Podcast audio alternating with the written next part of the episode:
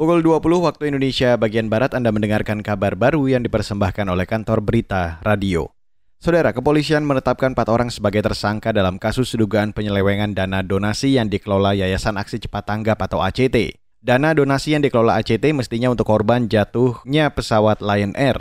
Wakil Direktur Tindak Pidana Ekonomi Khusus Baris Krim Polri, Helvia Segaf menyebut, dua tersangka di antaranya adalah Ahyudin yang merupakan pendiri ACT, serta Ibnu Hajar yang merupakan pengurus ACT saat ini. Yang pertama inisial A, usia 56 tahun, selaku Ketua Mina. Selanjutnya Ika, ini juga pada saat itu sebagai pengurus yayasan.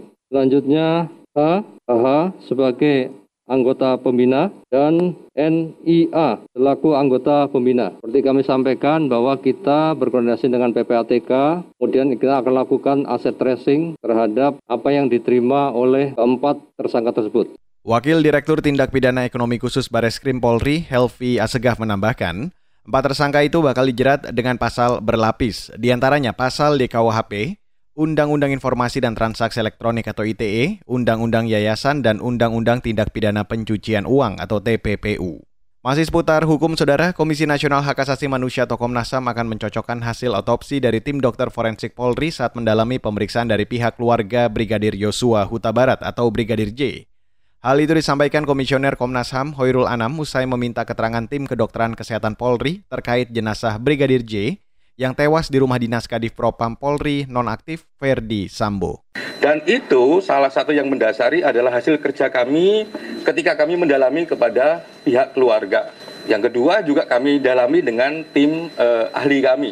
Yang itu yang kita punya eh, pertanyaan-pertanyaan ini penting. Oh ini jejas, oh ini luka, oh ini dan sebagainya dan sebagainya dan sebagainya. Komisioner Komnas HAM Hoirul Anam menjelaskan dalam pertemuan hari ini Komnas HAM meminta keterangan tim kedokteran kesehatan Polri terkait tahapan otopsi Brigadir J. Komnas HAM juga meminta keterangan terkait luka-luka selain luka tembakan seperti luka sayatan di wajah yang selama ini menjadi pertanyaan publik. Sebelumnya, keluarga Brigadir J meminta dilakukannya otopsi ulang serta visum ulang. Saudara Asosiasi Pengusaha Indonesia atau APindo mulai mengkhawatirkan pelemahan rupiah yang saat ini mulai berdampak pada keberlangsungan usaha beberapa sektor.